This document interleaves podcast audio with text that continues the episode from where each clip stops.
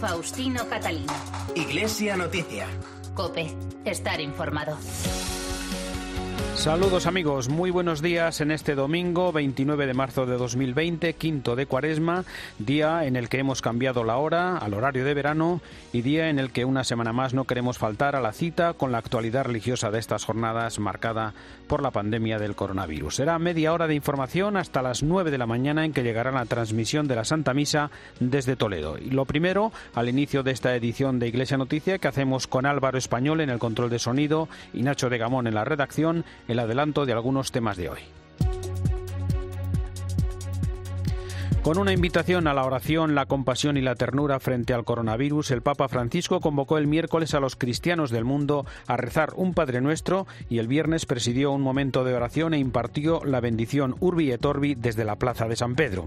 Además, hemos conocido el mensaje del Papa para la próxima Jornada Mundial de Oración por las Vocaciones y también que el número de católicos en el mundo continúa creciendo en el mundo y son ya mil trescientos veintinueve los millones de bautizados, según el Anuario Pontificio. El Santuario El Santuario de Fátima, mientras tanto, acogió el rezo del Santo Rosario y la consagración de la península ibérica, de España y de Portugal, al Sagrado Corazón de Jesús y al Inmaculado Corazón de María. Fue el miércoles en la fiesta de la Anunciación, día en el que también celebramos la Jornada por la Vida y en el que el obispo de Getafe bendijo a la diócesis y al mundo desde el monumento al Sagrado Corazón de Jesús en el Cerro de los Ángeles. Faustino Catalina. Iglesia Noticia. COPE. Estar informado. El miércoles el Papa Francisco invitó a todos los cristianos del mundo a rezar un Padre Nuestro en un gesto universal de oración frente a la pandemia del coronavirus. Y dos días después, en la tarde del pasado viernes, Francisco presidió a las seis de la tarde un momento de oración en la Plaza de San Pedro al que siguió la adoración al Santísimo Sacramento y de forma excepcional la bendición Urbi et Orbi, con la posibilidad de recibir indulgencia plenaria. Vamos a recordarlo con la crónica de la corresponsal de la Cadena COPE, Eva Fernández. Buenos días. Buenos días. Han sido momentos de oración tan potentes que difícilmente volverán a repetirse. Millones de personas en todo el mundo unidas en torno al Papa para pedir a Dios por el cese de la pandemia. El pasado viernes, Francisco pedía misericordia ante el crucifijo de la Gran Peste de mil quinientos veintidós y la imagen de María, Salus Populi Romani. Desde una plaza de San Pedro con lluvia, oscura y vacía, el Papa dirigió una meditación basada en el pasaje del Evangelio en el que los discípulos se enfrentan a una violenta tempestad. Nos encontramos asustados y perdidos. Al igual que a los discípulos del Evangelio, nos sorprendió una tormenta inesperada y furiosa. Nos dimos cuenta de que estábamos en la misma barca, todos frágiles y desorientados, todos llamados a remar juntos, todos necesitados de confortarnos mutuamente. Recordaba el Papa que en la euforia materialista que nos rodea no hemos escuchado el grito de los pobres y de nuestro planeta gravemente enfermo y hemos continuado imperturbables pensando en mantenernos siempre sanos en un mundo enfermo. Pero en medio de esta circunstancia de angustia, insistía, nos hemos encontrado con personas ejemplares. Médicos, enfermeros y enfermeras, encargados de reponer los productos en los supermercados, limpiadoras, cuidadoras, transportistas, fuerzas de seguridad, voluntarios, sacerdotes, religiosas y tantos pero tantos otros que comprendieron que nadie se salva solo. Al final de la ceremonia el Papa impartió la bendición Urbi et Orbi, que incluía indulgencia plenaria a quienes seguían la ceremonia por internet, radio y televisión. Días antes y desde la biblioteca del Palacio Apostólico había rezado el Padre Nuestro en unión con los cristianos de todo el mundo, ofreciéndolo por los enfermos y por sus familias, por los trabajadores sanitarios y cuantos les ayudan, por los sacerdotes voluntarios y fuerzas del orden. Hoy nos hemos citado todos los cristianos del mundo para rezar juntos el Padre Nuestro, la oración que Jesús nos ha enseñado.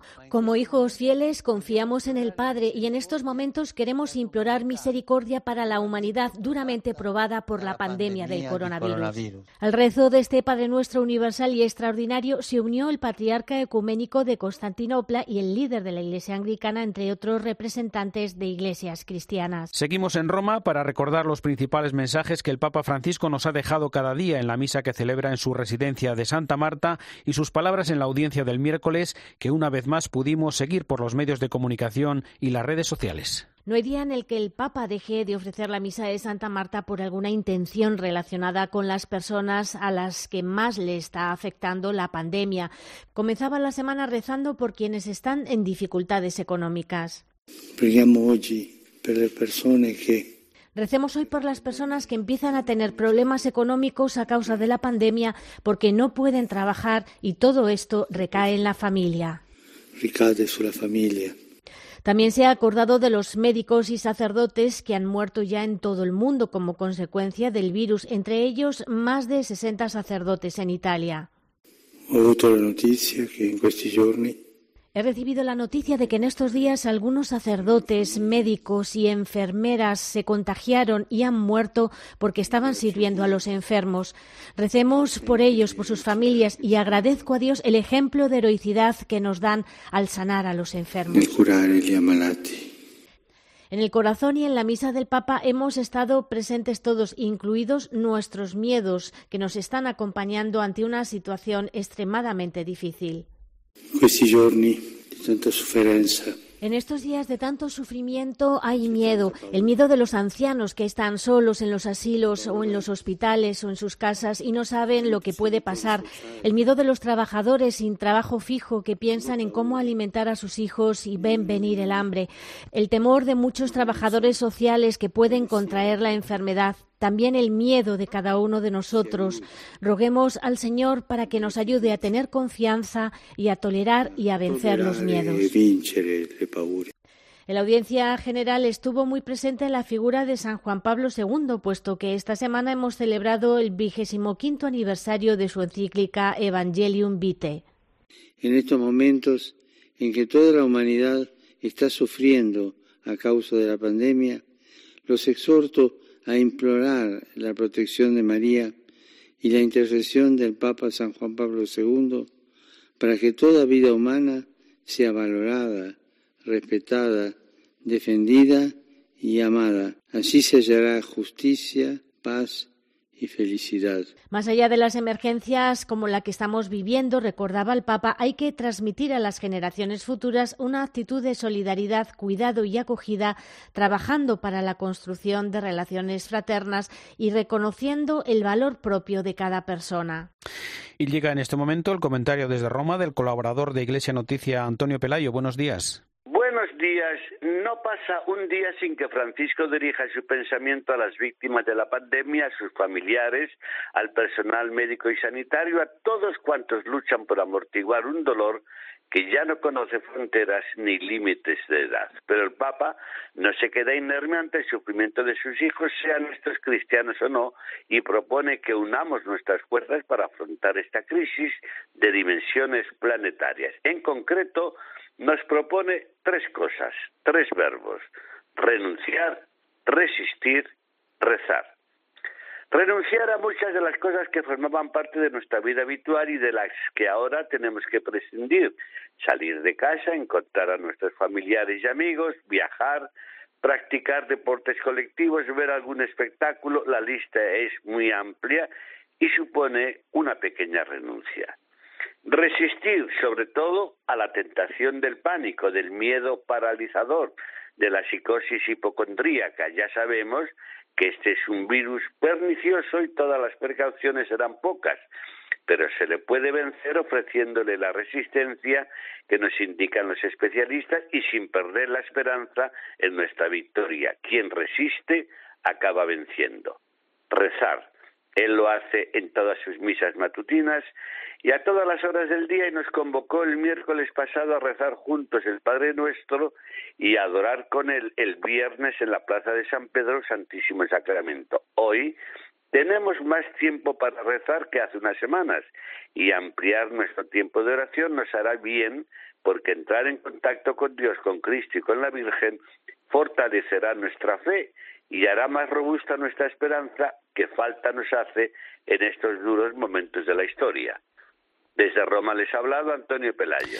Gracias, Antonio. La Congregación para el Culto Divino ha promulgado una serie de normas sobre las principales celebraciones litúrgicas de la cada vez más cercana Semana Santa, que comenzará dentro de siete días en el Domingo de Ramos, aplicables en estas especiales circunstancias. Además, esta semana hemos conocido los últimos datos estadísticos de la Iglesia recogidos en el Anuario Pontificio y el mensaje de Francisco para la próxima Jornada Mundial de Oración por las Vocaciones. Cuéntanos, Eva. Sí, de cara a esta jornada, el Papa desea que cada uno tenga la valentía de decir sí a la llamada de Dios y ofrezca la propia vida como un cántico de alabanza. Palabras de Francisco en un mensaje en el que recuerda la carta a los sacerdotes que envió el cuatro de agosto del año pasado, en el que a través de cuatro palabras clave, dolor, gratitud, ánimo y alabanza, agradecía y animaba a los sacerdotes que gastan la vida cada día al servicio de los demás. No falta en el mensaje un recuerdo a la Virgen. Asegura Francisco que aún en medio del oleaje nuestra vida se abre a la alabanza a imitación de la Virgen, que agradecida por la mirada que Dios le dirigió, abrazó con valentía la llamada. Y en lo que respecta a la publicación del Anuario Pontificio, varias cifras importantes. En el periodo de dos mil trece a dos mil dieciocho, los católicos en el mundo aumentaron casi un seis por ciento. Pasaron de mil doscientos cincuenta y cuatro millones a mil trescientos veintinueve millones, con un aumento absoluto de setenta y cinco millones. En los últimos tres años ha descendido el número de sacerdotes, pero crece paulatinamente en África y Asia. Gracias, Eva. Nos vamos ahora hasta Tierra Santa, donde desde el miércoles se encuentra cerrado el Santo Sepulcro con las calles vacías y sin peregrinos en Jerusalén. Nos lo cuenta el corresponsal de COPE, Daniel Blumenthal. El cierre total de actividades declarado por el gobierno israelí como medida para combatir la pandemia del coronavirus incluye todas las casas de plegaria de todas las religiones, siendo sitios que generalmente congregan a grandes grupos de fieles. Cuando estas circunstancias ocurren una semana antes del comienzo de las Pascuas, la clausura de la Basílica del Santo Sepulcro en Jerusalén, construida sobre el presunto sitio del crucifijo y la tumba de Jesucristo, es sumamente penoso. El Santo Sepulcro, en el barrio cristiano de la ciudadela amurallada de Jerusalén, fue construido en el siglo cuarto por el emperador Constantino, el líder romano que se convirtió al cristianismo, y la administración del recinto sagrado está compartida por las iglesias católica, armenia ortodoxa y griega ortodoxa, la copta, la etíope y la ortodoxa siria. El cierre, que es inicialmente por una semana, fue coordinado en una reunión de la policía israelí con los líderes cristianos, según lo confirmó Wadi Abu Nazar, el portavoz de la Asamblea de Órdenes Católicas de Tierra Santa. El miércoles por la tarde tuvo lugar el rezo del Santo Rosario desde el Santuario de Fátima, con la consagración de España y de Portugal al Sagrado Corazón de Jesús y al Inmaculado Corazón de María.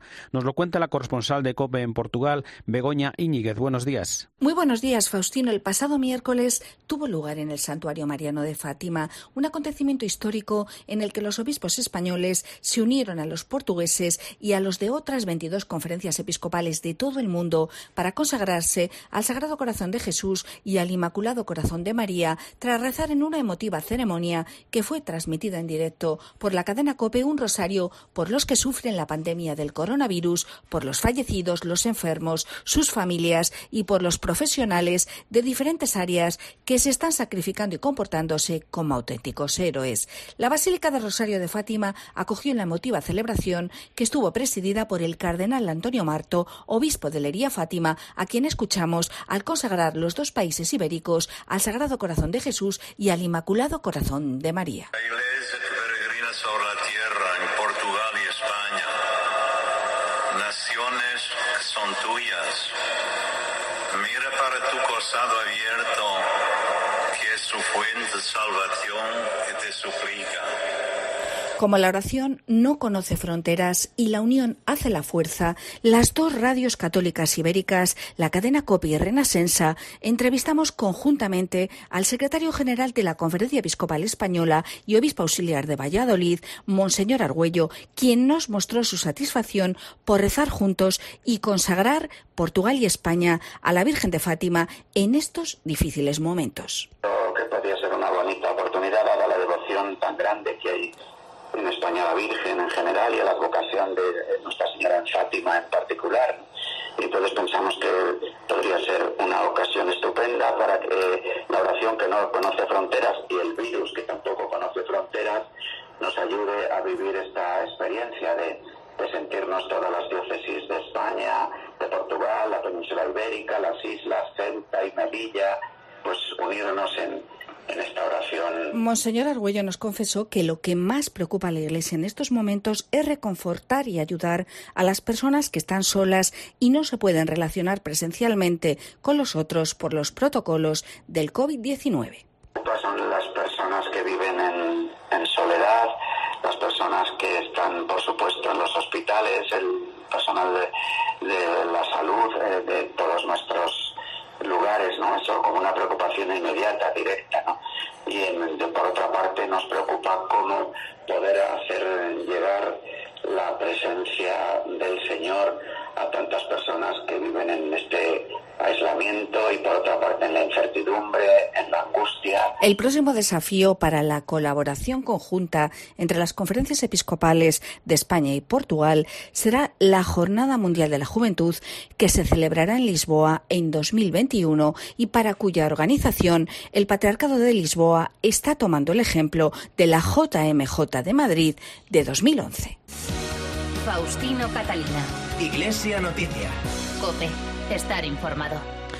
Continuamos con más noticias aquí en España. El pasado miércoles, en la festividad de la Encarnación del Señor, se celebró la Jornada por la Vida, que este año ha tenido como lema Sembradores de Esperanza, título también del último documento de la Subcomisión Episcopal para la Familia y la Defensa de la Vida sobre cómo acoger, proteger y acompañar la etapa final de esta vida. En su mensaje y ante la pandemia que sufrimos, los obispos recuerdan que en las actuales circunstancias los cristianos debemos seguir siendo en nuestro entorno, con nuestra palabra y ejemplo, sembradores de esperanza, paz y alegría. El presidente de la Subcomisión de Familia y Vida es el obispo de Asidonia, Jerez, José Mazuelos. La familia que está con sus hijos metidos, confinados, están sembrando esperanza. Todos los que están en sus casas eh, con, con alegría, luchando, eh, tendiendo una mano, estando pendiente del vecino. Y lo que yo estoy experimentando, por lo menos aquí en mi diócesis, es que aparecen unos soldados de la esperanza maravillosos dentro de la iglesia. Eh, uh-huh. Llevando esa, eh, a los sin techo, siguen ahí hombres y mujeres de nuestra iglesia atendiendo a los sin techo, llevando comida, Cáritas sigue, voluntarios llevando comida a los necesitados. Es decir, que, que yo veo que nuestra iglesia está aquí respondiendo, llevando esperanza, y por eso cada uno tiene que poner su granito de arena. Así es, la medicina del sí a la vida es la que está llevando esperanza a tantas personas, nos lo recuerda Monseñor Mazuelos. Resulta que ahora eh, los médicos que se pusieron en contra, porque ellos defendían una medicina no del deseo del paciente, sino una medicina realmente al atender a los más necesitados, al, al, al enfermo, a su frente, y ahora son esta pandemia lo que está haciendo ver que esos médicos que alzaron la voz frente a ese proyecto de ley, hoy son los que están dando razón. Esa medicina humanitaria con las raíces en Hipócrates es la que está ahí dando, dando de verdad una esperanza a tantas y tantas personas. Por eso, esa medicina del sí a la vida, y al final es la que realmente está llevando esperanza a tantas y tantas personas que lo necesitan hoy. Sobre esta Jornada por la Vida y su cuidado de principio a fin ha reflexionado el arzobispo de Burgos, Fidel Herráez, con estas palabras. Debo valorar el esfuerzo de quienes, de modos diversos, actúan en el espacio público como defensores de la vida humana, aportando fuerza e iniciativas diversas para cuidarla y protegerla. Son dignos de alabar porque en una batalla muy difícil de librar en esta sociedad, que ha aceptado de modo natural la práctica del aborto y las técnicas de procreación no natural que cuestionan el sentido del matrimonio y de la familia. Precisamente por ello, nuestro testimonio y nuestro compromiso en favor de la vida resultan especialmente necesarios. El padre Ángel Fernández Artime ha sido reelegido para un segundo mandato de seis años como rector mayor de los Salesianos, y en el Espejo de COPE nos habló de la opción por los jóvenes. Tenemos muy clara la opción por, por los jóvenes de hoy, que necesitan muchas cosas.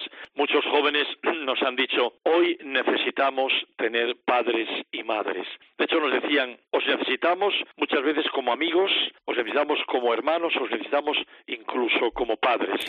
En el capítulo en el que ha sido reelegido se ha hablado, entre otras cosas, de la presencia de la mujer en la Iglesia. Yo he de decir que en las presencias salesianas cristianas del mundo, a pesar de que a veces nos puede faltar estilo y talante, la figura de la mujer es muy significativa. Y hoy en la Iglesia me permito decir, ¿qué podríamos hacer en nuestra Iglesia sin la presencia de la mujer? El rector mayor de los Salesianos también se refirió a la labor de la Iglesia en esta pandemia. Mire, con todo lo que está cayendo, con tanto dolor, yo todos los días aquí rezo por tantas familias que pierden a los seres queridos y por tantos enfermos y por la gran crisis que se nos está produciendo y también económica, pero yo diría, de verdad que se hace mucho bien en el mundo y en concreto esta nuestra pobre Iglesia, a veces tan castigada, hace mucho bien en el mundo. Y es mucha más la luz que a veces eh, las fragilidades de algunas personas, indudablemente. El propósito general de la Compañía de Jesús, Arturo Sosa, reflexiona en un vídeo sobre cómo esta crisis, que nos muestra que somos una sola humanidad, está iluminando varios aspectos de nuestro camino hacia Dios y cómo, incluso en tiempos difíciles, se puede encontrar consuelo. Nos está mostrando que no hay diferencia de edad, raza, religión o condición social dentro del único cuerpo que forma la misma humanidad. Todos y cada uno formamos parte. Nadie sobra. Ninguno puede prescindir de los demás. Todos estamos preocupados. Nos ayudamos mutuamente a superar miedos y angustias. Cada quien busca la manera de echar una mano, empezando por controlar los propios deseos y aceptar someterse a las medidas y sacrificios que permiten contribuir al bien de todos. Nos está mostrando la sensibilidad de tantas personas u organizaciones y la enorme reserva de solidaridad que existe en jóvenes, adultos y mayores en todos los rincones de la sociedad humana. El sacerdote José Antonio Medina, capellán del Hospital Infanta Elena de Valdemoro, contó en declaraciones a Herrera en COPE cómo está viviendo estas jornadas en la atención a enfermos y familiares. Nos lo recuerda Nacho de Gamón. Buenos días. Buenos días. Para el padre José Antonio Medina, la vida es un milagro diario, pero en los tiempos de coronavirus es un milagro con mayúsculas. Este argentino lo sabe bien porque es el capellán del Hospital Universitario Infanta Elena de Valdemoro, una ciudad situada a veinticinco kilómetros al sur de Madrid y uno de los principales focos de contagio de coronavirus en la Comunidad de Madrid. El padre Medina llegó al Hospital de Valdemoro hace seis meses y ha vivido de primera mano el cambio que ha sufrido el hospital durante esta crisis. Así lo contaba esta semana en Herrera en COPE. Hoy todo el hospital es una gran U C I. Yo sé seis meses que estoy y bueno, los primeros meses muy, muy sereno, muy tranquilo, conociendo a esa familia maravillosa, eh, los médicos, los asistentes, los auxiliares, los enfermeros. Es, es una pequeña gran familia la del Hospital de Valdemoro, que cada día le pone mucha ilusión, mucho entusiasmo, y de pronto, poco a poco, comenzó a irrumpir la presencia misteriosa, velada al principio, y luego, bueno, lo que ya hoy estamos viviendo y conocemos. Entonces, yo caigo de rodillas en gratitud, en reconocimiento a todo el personal, desde los directivos hasta el último celador, hasta la gente querida de limpieza, ante el buen ánimo, la disposición, la entrega. Para un capellán el hospital es como su parroquia, aunque gran parte de su feligresía cambie prácticamente a diario. Eso no le impide al padre José Antonio organizar la vida espiritual del centro.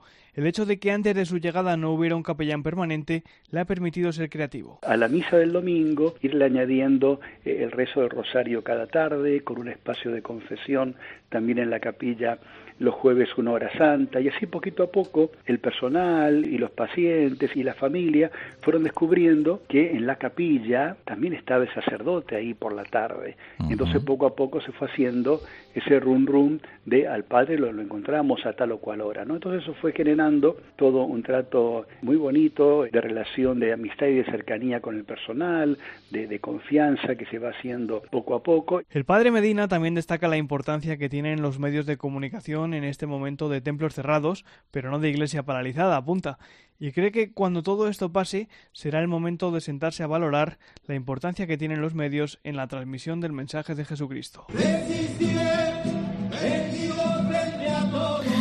Este es Gabriel Benedicto y los curas compañeros de la parroquia de la Virgen de la Paloma de Madrid, que cada día cantan canciones desde la ventana del templo para animar a los vecinos en estos tiempos. La verdad es que la gente cada vez sale más, cada vez aplaude más, espera ese momento. Nos llegan mensajes de pues anoche estaba con ansiedad y me vino genial, o qué bonito me habéis levantado el ánimo, o pues cuando se escucha me da ganas de cantar y bailar, ¿no? Porque yo creo que se nos cae la casa encima y pues alegra un poco el, el día a día y la monotonía, ¿no?, del encerramiento que tenemos todos.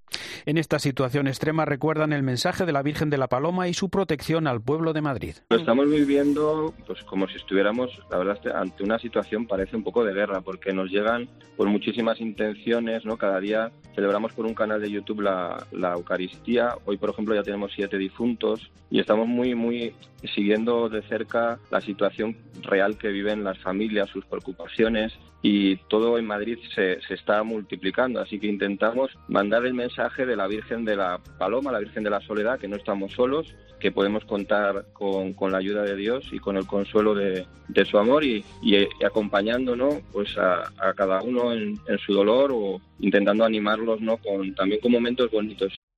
Y las trabajadoras del Centro San Juan de Dios de Ciempozuelos en Madrid no abandonan su labor asistencial a pesar del coronavirus. Llevan diez años ofreciendo comida y cena a quien la necesita, sin fallar ni un solo día. Y el coronavirus no las iba a frenar. Nos lo cuenta Carmen Lavallen. Han tenido que adaptar sus horarios y la forma de entregar los alimentos, pero el comedor social que la Orden San Juan de Dios tiene en la localidad madrileña de Ciempozuelos sigue cumpliendo su función de lunes a domingo, trescientos sesenta y cinco días al año, y así desde hace una década. Begoña Fernández es trabajadora social. Desde el pasado domingo eh, estamos entregando todos los días bocadillos para la comida y cena, bebida, postre y otros eh, alimentos complementarios. Tanto Begoña como María están teletrabajando, pero para atender a las ochenta personas que acuden, se desplazan al centro a diario. Intentamos llegar al mayor número de personas posibles. Notan, y así lo cuentan a COPE, que hay menos mayores que acuden, pero también la solidaridad de muchos de sus vecinos que les llevan parte de las provisiones que allí reciben.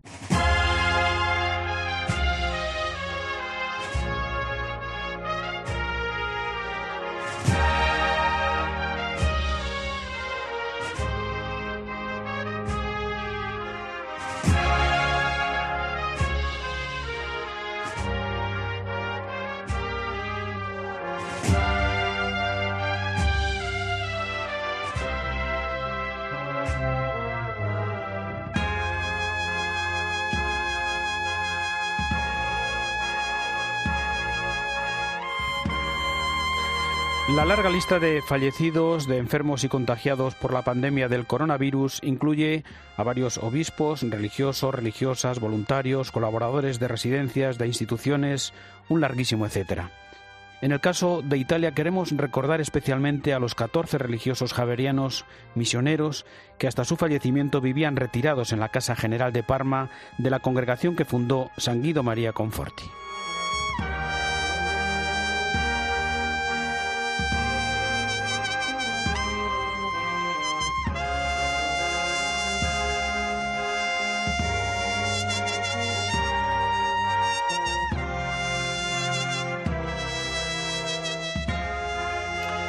Por todos, por los fallecidos, por los enfermos, por sus familiares, nuestra oración y nuestro recuerdo al finalizar en la cadena COPE este informativo Iglesia Noticia con este Ave María.